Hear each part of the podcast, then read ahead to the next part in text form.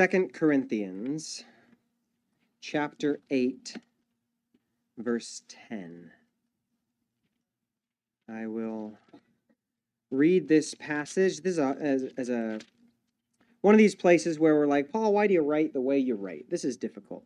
Um, but we'll make it through it and we'll study it together. And we come to the word not as those who would judge the word, but those that would be judged by it. And we recognize that the Lord inspired this text for the good of his people, and we're here to receive good things from a good father.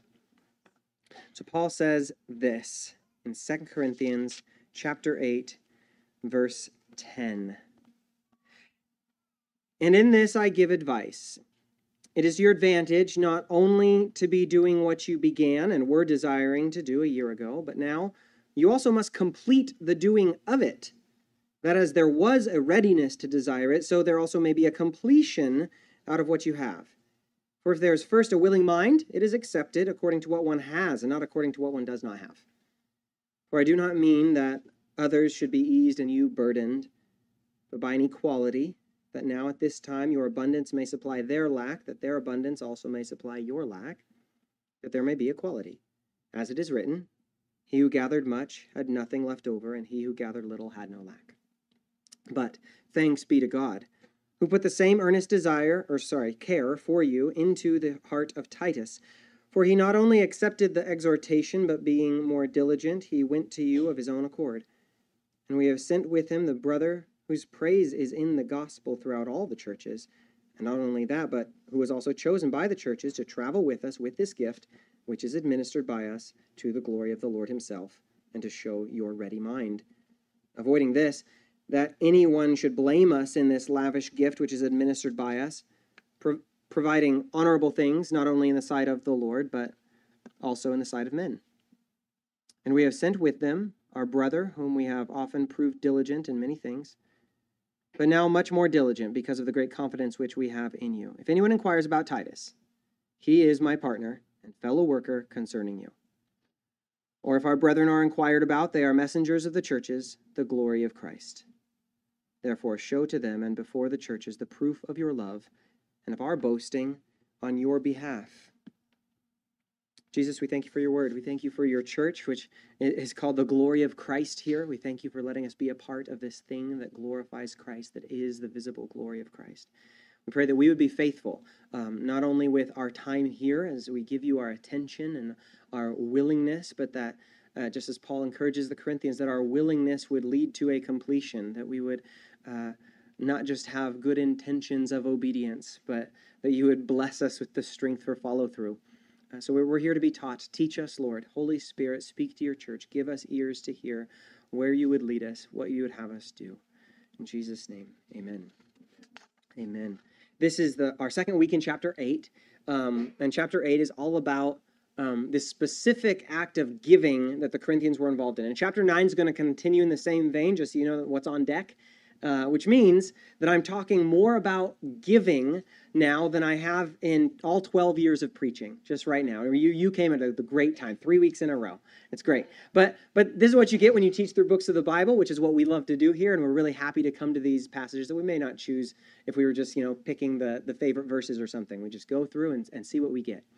So Paul writes this. He says, I'm going to go back to verse 10 and read a little chunk here. It says, And in this I give advice it is to your advantage not only to be doing what you began and were desiring to do a year ago, but now you also must complete the doing of it. That there was a readiness to desire it, so there also may be a completion out of what you have. He says, You need to finish what you started. It was great that you wanted to do this great thing, but you actually have to do it instead of just want to do it.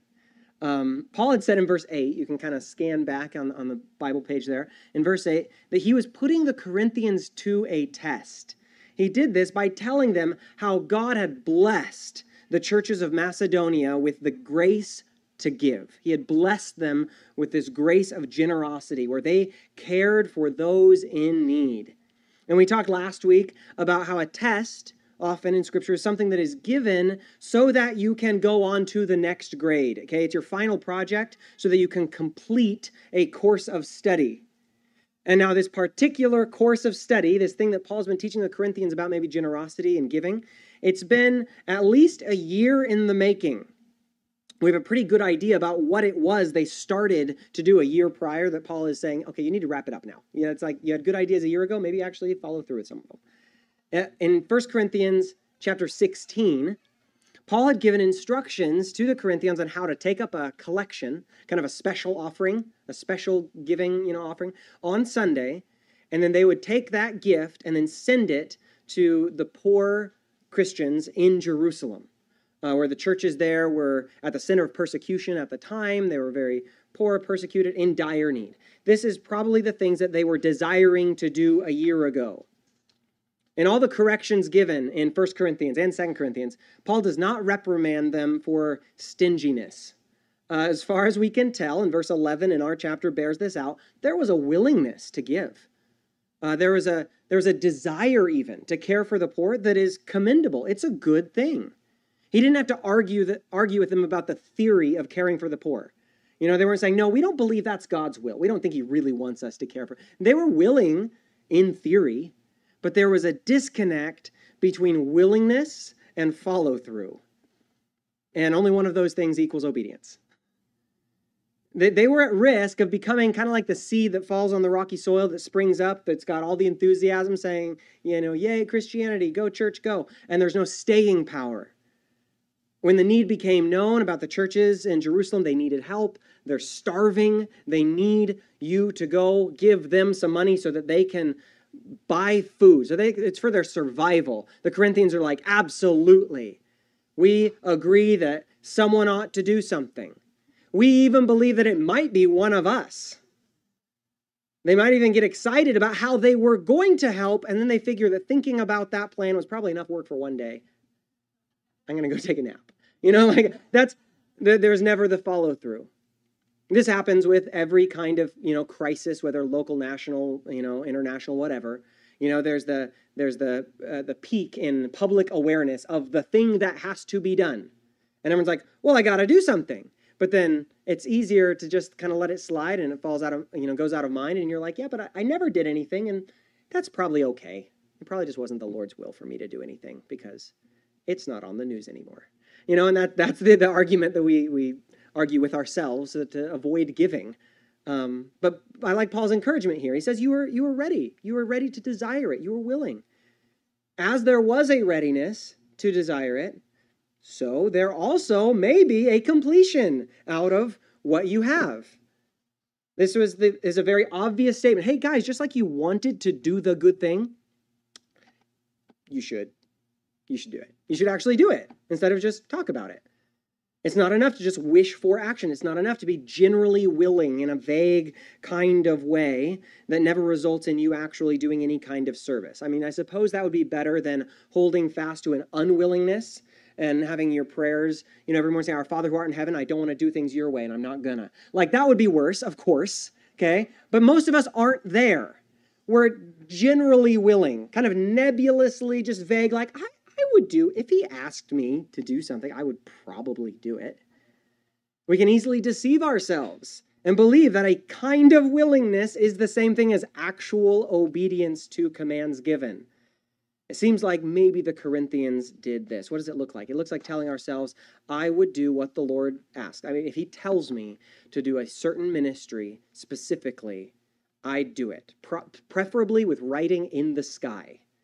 Um, uh, dreams and visions, that's fine. Just give him, send him. I'd be happy to. And he knows he can check on me anytime. He knows where to find me. Okay, that's not how any of this works. That is not how any bit of Christianity works, or, follow, or hearing the voice of the Lord, or following His will. I think there are many, if not most, Christians who are convinced in their own minds that they would be willing, in theory, to go wherever the Lord called them. They hope it's nowhere icky, but they would probably be generally willing to go. And if God put a person right smack in front of you who said, Please tell me about Jesus, what must I do to be saved? They might be willing to do a bit of evangelism in that situation. But that kind of willingness is not the same as active obedience to the commands of God to go and preach the gospel, or the command to love your neighbor, or the mm-hmm. command to care for the poor, or commands to confess and forsake sin. These are things that are already commanded. Now, the Corinthians are in a scenario where something had been commanded, but also they made it to the next step where they were happy about it. God had put a burden on their hearts to serve in a certain capacity. And God will give individuals or even individual churches callings and burdens and things, stir them up to get them excited about doing the ministry. And they got that far. They were eager about doing the collection for Jerusalem and they were going to do it, and they just never did. And do you see the difference between the kind of willingness without follow through and active obedience where you are pursuing act, you know, the, the actual commands of God or the burden that He's placed on your heart? There's a big difference between the person who goes and gives to the poor and feeds the hungry and cares for orphans and widows and on the other hand, the person who believes with all their heart that those people should be cared for, probably by someone else. Like those are two different kinds of people, and it's easier to be one of them. There's a big difference between the person say, I mean, I guess I could, God could, if he wanted to, he could call me as like a missionary or something to Africa. That's the vague general thing, right? You know, Africa. Um, but but really the ball's in his court. Like he could call me anytime. He knows my number. And, and the person who says, I, there's a difference between that person and the person who says, I believe that the gospel is supposed to go to the ends of the earth. Either I need to figure out how I can get it there personally, or I need to find out who I can send. One of these things is active obedience. One of these is a realistic response to the words of Christ. The other is clever avoidance. Now we can all grow. We can all grow in this area of active obedience. Okay, and James 2:10 rings loud in the back of your mind. To him who knows do good and does not do it, to him it is sin. It's like, well, guilty. There it is. Okay. Another thing to ask for forgiveness for today. Like we know there's things that we ought to do and we don't, and it's easy to just kind of push it aside. There's places where our godly desires actually don't actually match up with our behaviors. And we, we can all improve in this area. But I've got to say something that I really, really admire about our church culture about this, Calvary Chapel this year, about our church and just the way things kind of happen. If you've been here for any length of time, I'm guessing you've noticed this too. It may have irritated you. I don't know, but I love it. Um, there's an attitude in your church of trying things and seeing what happens. And you are people who throws stuff up on the wall to see what sticks. And I love it. I don't know where you got it from, but I like it. That readiness to desire the good work. Hey, there's someone we got to do something about this. We should probably do something. That desire in you people, it's strong. But what's best is that you it's usually followed up by a completion. We're going to try this. We're going to try it. We're going to see what see what works. Just like Paul talks about here, just like he's encouraging the Corinthians in, a lot of you guys are already there, honestly. Praise the Lord. This is what it looks like. Someone in the church has an idea or becomes aware of a need. They, they may talk to friends about it. They pray about it. They may or may not ever mention it to me. And then they try to do something about it. And there's a readiness to desire, and it usually it doesn't stop there. Uh, the, the thing that comes uh, to mind quickest in the recent months is this gleanings ministry that we have here. This is the result of people saying, hey, giving people food, it's a good thing, kind of fun, let's try it. And actually, to explain how that came about, you have to go, uh, you know, a year f- further in the past to see another try and see what sticks moment. We tried to do a community meal and outreach last Christmas. Actually, when I say we, I mean you, because I had nothing to do with that. I was gone. I was out of the state, and it was great. And so we were just trying something. Let's try something. It didn't work out. It got canceled because of weather, and we had all this food. And it was so much fun giving it away. We just wanted to do it more. And we tried something, trusting the Lord, seeking his favor. Plan A got struck down. Plan B has proved to be a ministry that the Lord has blessed. Now, it would be very easy to just say, I like the idea of a food ministry in general, um, if you do it right, but, you know, I've seen it done wrong. And sometimes you can do it wrong. I think I'll go take a nap. Okay, a second nap illustration today may, might not be the last. Okay, I think a lot of ministries die at that stage, right? It's like we should do, someone should, it's good that in theory, ah, you know what though? I've seen it go wrong. And there's a lot of maybe we shouldn't. I'll go take a nap. That's where ministries die. Paul is telling the Corinthians, you had a great idea. You started out so well. You had this readiness and this desire, and that's good. It's really not good enough though. You have to carry that idea to the end. Now, the specific thing Paul's talking about is giving a financial gift to the impoverished, persecuted church in Jerusalem. But I don't think it would be out of place for us to realize that there are applications beyond that specific scenario. Uh, it's not a bad idea or a misuse of the text to consider where the disconnect is between your desires, your readiness, the burdens that the Lord has at one point in time placed on your heart and the things that you're actually involved in accomplishing. I'm asking you to consider what desires God has placed on your heart that you have relegated to the realm of other people will take care of that. Or maybe I'll get around to serving in that capacity when my life slows down.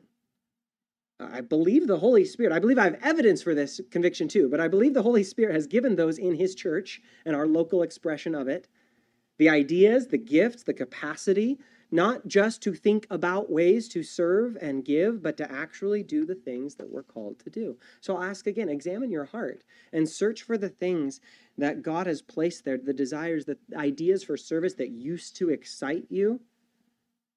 Then for some reason, God just shuffled off to the side the ideas, see what it would mean to bring these back into the presence of the Lord for Him to examine them. Maybe put them back into motion. And now to tie it back to the context of our chapter, look to see if your willingness to be a generous person has not been stunted in the same way as the Corinthians, where there's a willingness but not the follow through. The willingness is a good start. Verse 12, it says, For there is first a willing mind uh, for if, sorry, there is first a willing mind, it is accepted according to what one has and not according to what he doesn't have. Keep reading.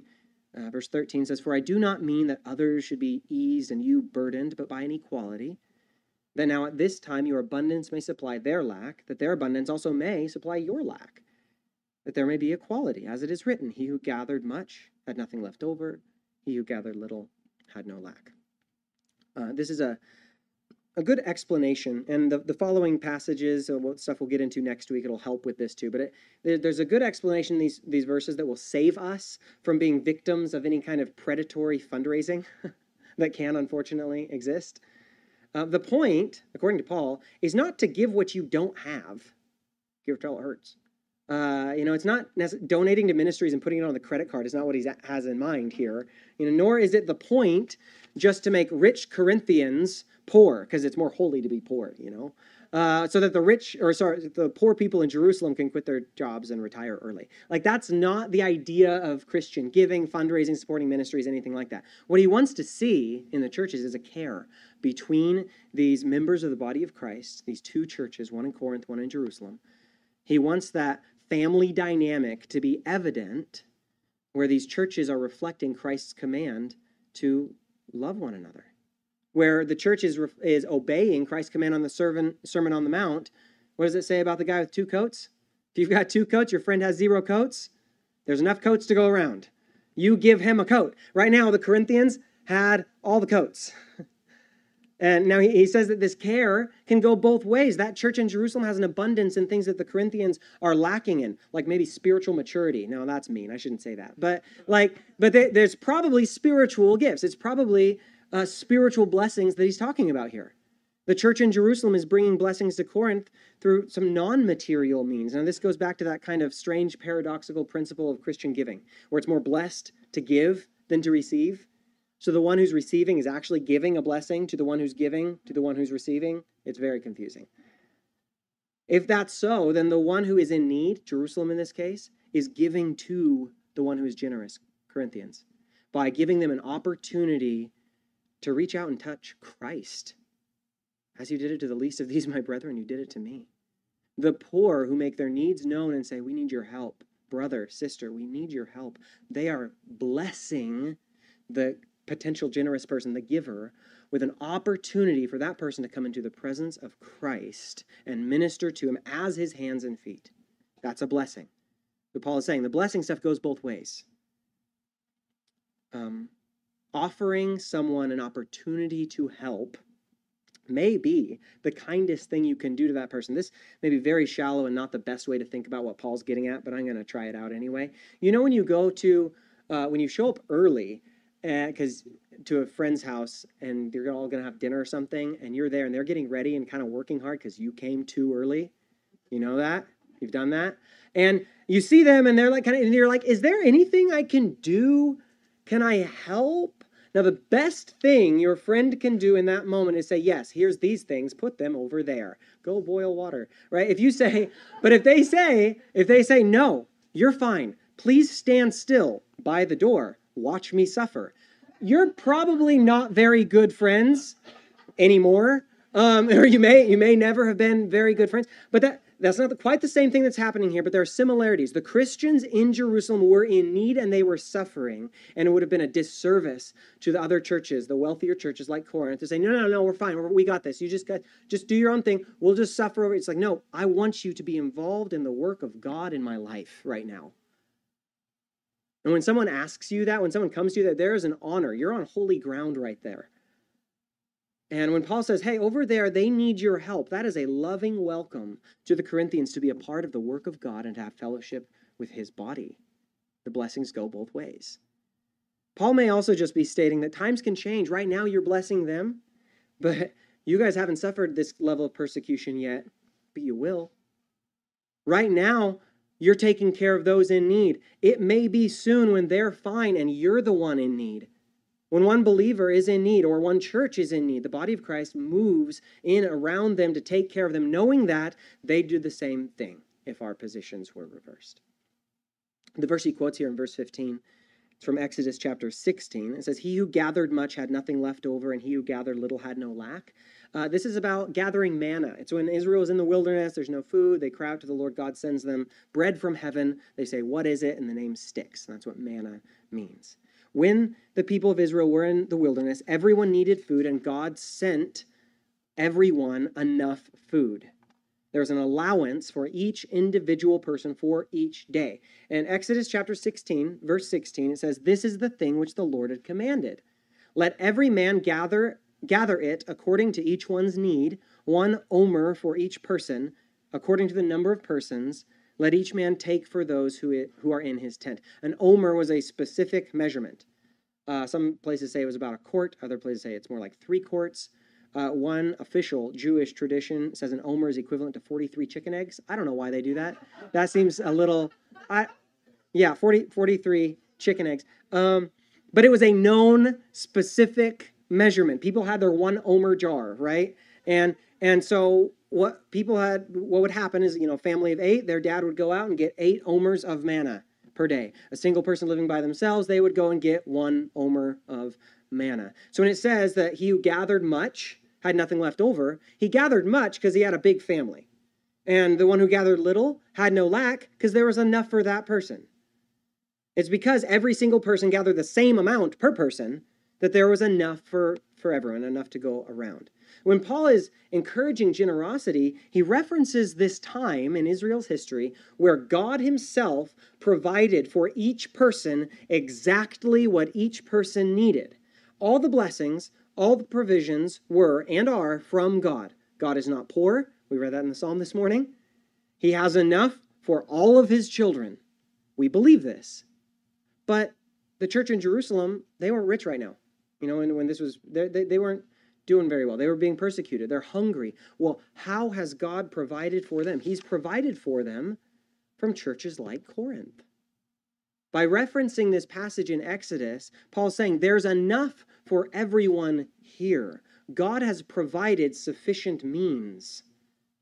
Now, he doesn't mention what happens next in Exodus, but by bringing up the story of manna, all the you know kids in Corinth that went to Sunday school would have known the story. Um, the, the Bible scholars in Corinth know, knew what happens next. The command was eat it, and there's going to be enough. You don't need to put this stuff away for a rainy day. And some people didn't listen to that, and they kept some, some extra maybe, for themselves, thinking, I don't know what's going to happen tomorrow. I need to plan ahead. And it says that the manna bred worms and stank. The, these are what we would call prudent people who are planning ahead for the next day and they're saying, I need a little extra for tomorrow. It's just smart. And and they're planning ahead and when, when there are pressing needs, real needs in the body of Christ after a disaster or whatever, there are those who are almost willing to give. But then they have the very real, wise, prudent thought, but I don't know, I don't think I should give very much until I've saved a bit more for myself because things can happen here as well as there. Now, of course, there's a need to navigate this with, with wisdom, as I'm sure you're aware, just listening to me talk about this. But you have to know that if you want an excuse not to be generous to those who are in dire need, you'll find it. And this might be the excuse that's most readily available. What Paul is telling the Corinthians is that there's enough to go around, and enough of God's faithfulness to go around tomorrow too. It's, if the Lord has blessed you in one area, it is safe to assume He has done this so that you can send those blessings on to another who needs them. If He's given you two coats, to use that example again, you ought to be looking for the guy with no coats, actively pursuing obedience. God has provided enough for all of His people. He has blessed all of His people with everything they need, and He intends to get those needs to the people through his people. He intends to bless his people through his people, and you are one of his people. Let's read on. In verse 16, it says, But thanks be to God, who put the same earnest care for you into the heart of Titus. For he not only accepted the exhortation, but being more diligent, he went to you of his own accord. Okay, for this, you got to go back to verse 6 or listen to last week's sermon or just try and remember it. In verse 6 of this chapter, says, So we urged Titus, that's the exhortation, that as he had begun, so he would also complete this grace in you as well. Uh, the exhortation that Titus accepted was to go and encourage the Corinthians in this specific grace. The grace that he was completing was this grace of generosity. We talked about that last week. Um, they had started a year ago. Titus went to stir them up and have them complete these things that started out with the best of intentions and kind of fizzled out. So Paul is saying, Praise God for Titus, you know? Praise God for Titus, who was eager to go and remind you of this good work that was started in you, that we're really proud of, by the way, but that just wasn't really finished. Verse 6 says that Paul urged Titus to go, but we see here that Titus was more diligent than that. He went of his own accord. It was like they said, Titus, we really need you to go. Uh, we need you to consider doing some ministry with the Corinthians. And Titus says, No, I already bought my ticket. I booked a room on, you know, Corinth Street. I'm going. I'm there. Like, I want them to grow in this grace. So Paul says, Praise the Lord for that kind of minister that's going to go to people and be eager about seeing the good work begun in them finished. Now, Paul is going to be bringing up Titus and another guy and talking about how great and upstanding they are, because he's recommending that Titus be one who receives the collection from the Corinthians and brings it to Jerusalem. Uh, a guy like that, you'd want to know uh, that they were trustworthy, that they were, uh, you know, with, without blame, that they were men of integrity. So Paul is saying, you know, look at how great Titus is. And he mentions this other guy too. I have no idea who he is. Verse 18. We have sent with him the brother whose praise is in the gospel throughout all the churches. Uh, or uh, in the ESV, it's a little clearer here. It says, With him we are sending the brother who is famous among all the churches for his preaching of the gospel. You know, the really famous guy that everyone knows, except us. So there's there was this famous gospel preacher, celebrity pastor, and he's so famous that Paul doesn't even mention his name here because everyone already knows who he is anyway. We don't. Uh, an interesting tradition is that it's Luke. I like that. I like eh, that could be. Some people knew Apollos was a, a, famous preacher, so it could be him. But Paul and Apollos don't do a lot of ministry together that we know of, so it doesn't fit as well. But this guy went with Titus, and he would have been known to the Corinthians. Verse 19 says, And not only that, but who is, was also chosen by the churches to travel with us with this gift which is administered by us to the glory of the Lord Himself and to show your ready mind. So, this famous gospel preacher is part of the gift delivery system that other churches have chosen. He's been proven, he's trustworthy. He and Titus, they're, you, they're, you can count on these guys. We still don't know his name. But what we do know is what happens when giving like this takes place. We know that the Lord receives glory. That's what it says. The gift, Paul says, is administered to the glory of the Lord Himself by receiving this generosity from certain churches and giving it to the poor and the needy in other churches, God received glory. It means that the ultimate purpose in this kind of generosity, in caring for those in need, is to glorify God. The obvious reason for giving, what we think is the main reason for giving, is to fill a temporal need. There are longer lasting effects than that. Uh, the, the filling of the temporal need, yes, that's that is a need, but it is actually of secondary importance. Glorifying God is always the number one reason for following through on these things. Yes, you care for the person, but we know that this is our worship. Caring for those in need is the way we reach out and touch Jesus. Again, this opportunity to give was itself a gift to the Corinthians. It allowed them to show their ready mind, as it says in verse 19. Opportunity was a gift. Now, with all of this, this stuff about collecting money from one church to another, there's risks with this, there's problems, there's red flags that show up in some of the Corinthians for sure. So it's important that Paul introduces the characters the people that are going to be asking for the money and receiving the money, taking it back to Jerusalem. There's Titus, there's the famous nameless guy, there's Paul. And he says, he's talking about all of this in verse 20 and the following. I read it in the New King James Version at the beginning. I'm going to read it to you now in the ESV, which I think gives a little bit more clarity. In verse 20, he says, We take this course so that no one should blame us about this generous gift that is being administered by us. For we aim at what is honorable, not only in the Lord's sight, but also in the sight of man. Good policy. This is good business. Paul says, We're doing this the right way. We're having multiple people come. It's not just one guy with deep pockets uh, or pockets with holes in them, maybe. Um, you know, there's we're having these two people that you know, Titus, this other fellow, and they're going to be receiving this gift. And if anyone asks about them, I'm saying that Titus is my partner fellow worker. If our, you ask about our brethren, these are messengers of the church to the glory, which is the glory of Christ. Um, these are these are good people. And Paul's explaining this because the right way is to be above, above reproach, to be blameless. There's a good way of doing things, especially as Christians. And this goes beyond just an official ministry handling money. This is how you do your business and run your life and talk to your neighbors. It's not enough to say, in dealing with these material things or even just deciding how you're going to behave in public, it's not enough to say, well, my conscience is clear before God. It doesn't matter what it looks like to others. After all, we say, we don't want to just do things to appear honest or appear virtuous, virtue signaling. All that matters, all that really should matter, is that God knows our hearts. Actually, there are other things that matter. It matters that we have a good testimony to those who are outside. It matters that, that there's reason uh, for anyone outside, that there should be no reason, excuse me, for anyone outside to look at us and accuse us of wrongdoing in anything that we do. When Paul says we aim at what is honorable, not only in the Lord's sight, which should go without saying, but also in the sight of men. This is very important. It's important in ministry and missions. It's important in how, again, you treat your neighbors and how you talk to strangers. What is honorable in the sight of man is something we have to pay attention to as believers.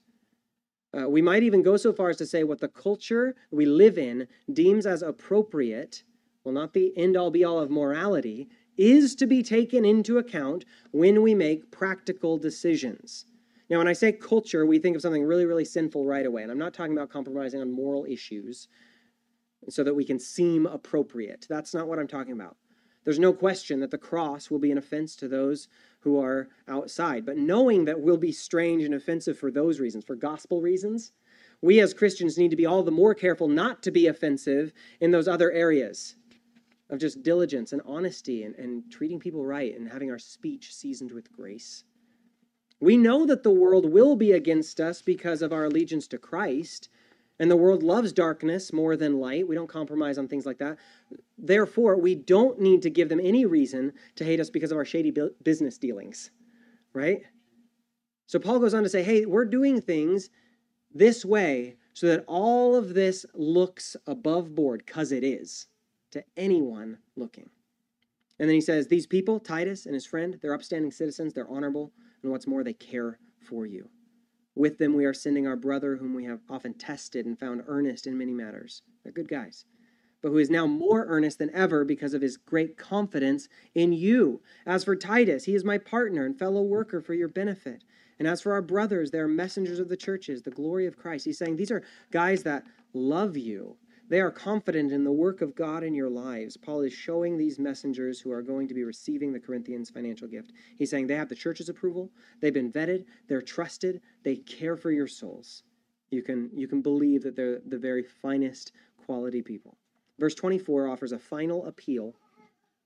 So, therefore, show to them and before the churches the proof of your love and our boasting on your behalf. By living generously, the Corinthians would give proof of their love. And they would prove Paul right in all the nice things he's been saying about them to other people. Now, the charge, the application for anyone reading this passage, it really just writes itself. It walks off the page. Go and do likewise. I know you love the Lord. I know that you you people, this church, I know that you love his his people. I know that the Holy Spirit has poured out the love of God into your hearts. The Word of God tells me He has done this. I know that as a result that there are lost and hurting and, and hungry people in the world that you care for. And I don't doubt that there are desires, that there's a sort of willingness to love these people well. Now, to show the proof of that love, what's that look like? Well, I'd encourage you, again, to go and pray about that and examine the thoughts, the intentions of your heart, the things that the Lord has stirred there and have maybe lain, lain dormant for a long time. Show the proof of your, lo- your love. Examine your hearts to see the things that the Lord has stirred in your heart, maybe a year ago, like the Corinthians, or maybe much longer. And realize that the Lord is patient. He doesn't quench smoldering flax or break the bruised reed. The desires of your heart for loving well, for giving generously, for serving faithfully. If these are projects that have been stopped in their tracks, I would just encourage you to bring them before the Lord and ask if it's time that those desires were brought to completion. I find myself in a similar place to Paul here. He's saying, Show the proof of our boasting on your behalf. Well, I said some really nice things about you guys this morning. Our church is faithful in trying things and seeing if it works, in attempting great things for God. I've said before that our church is faithful in pursuing real Christ like ministry without waiting for the program or the new series or the manufactured sort of ministry. I'm confident that you are the people of God who can hear from God, who are equipped with ears to hear and hearts that can understand and obey. And I could say a lot of other things, I believe, but I don't want your heads to get too big. But I, I can say this show it. Show the proof of your love and of my boasting on your behalf. Let's pray.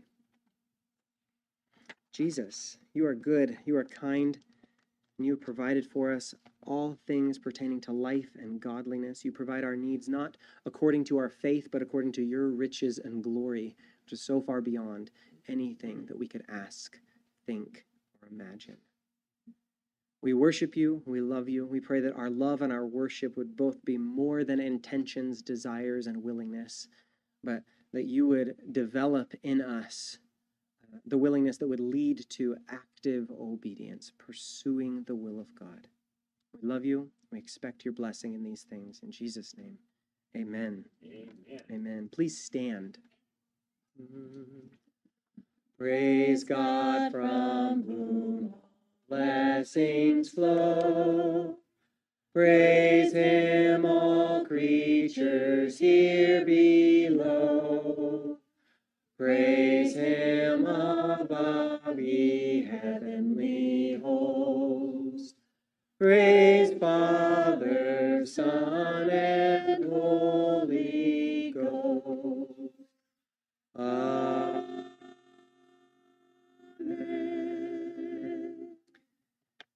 Ladies and gentlemen, you are sent.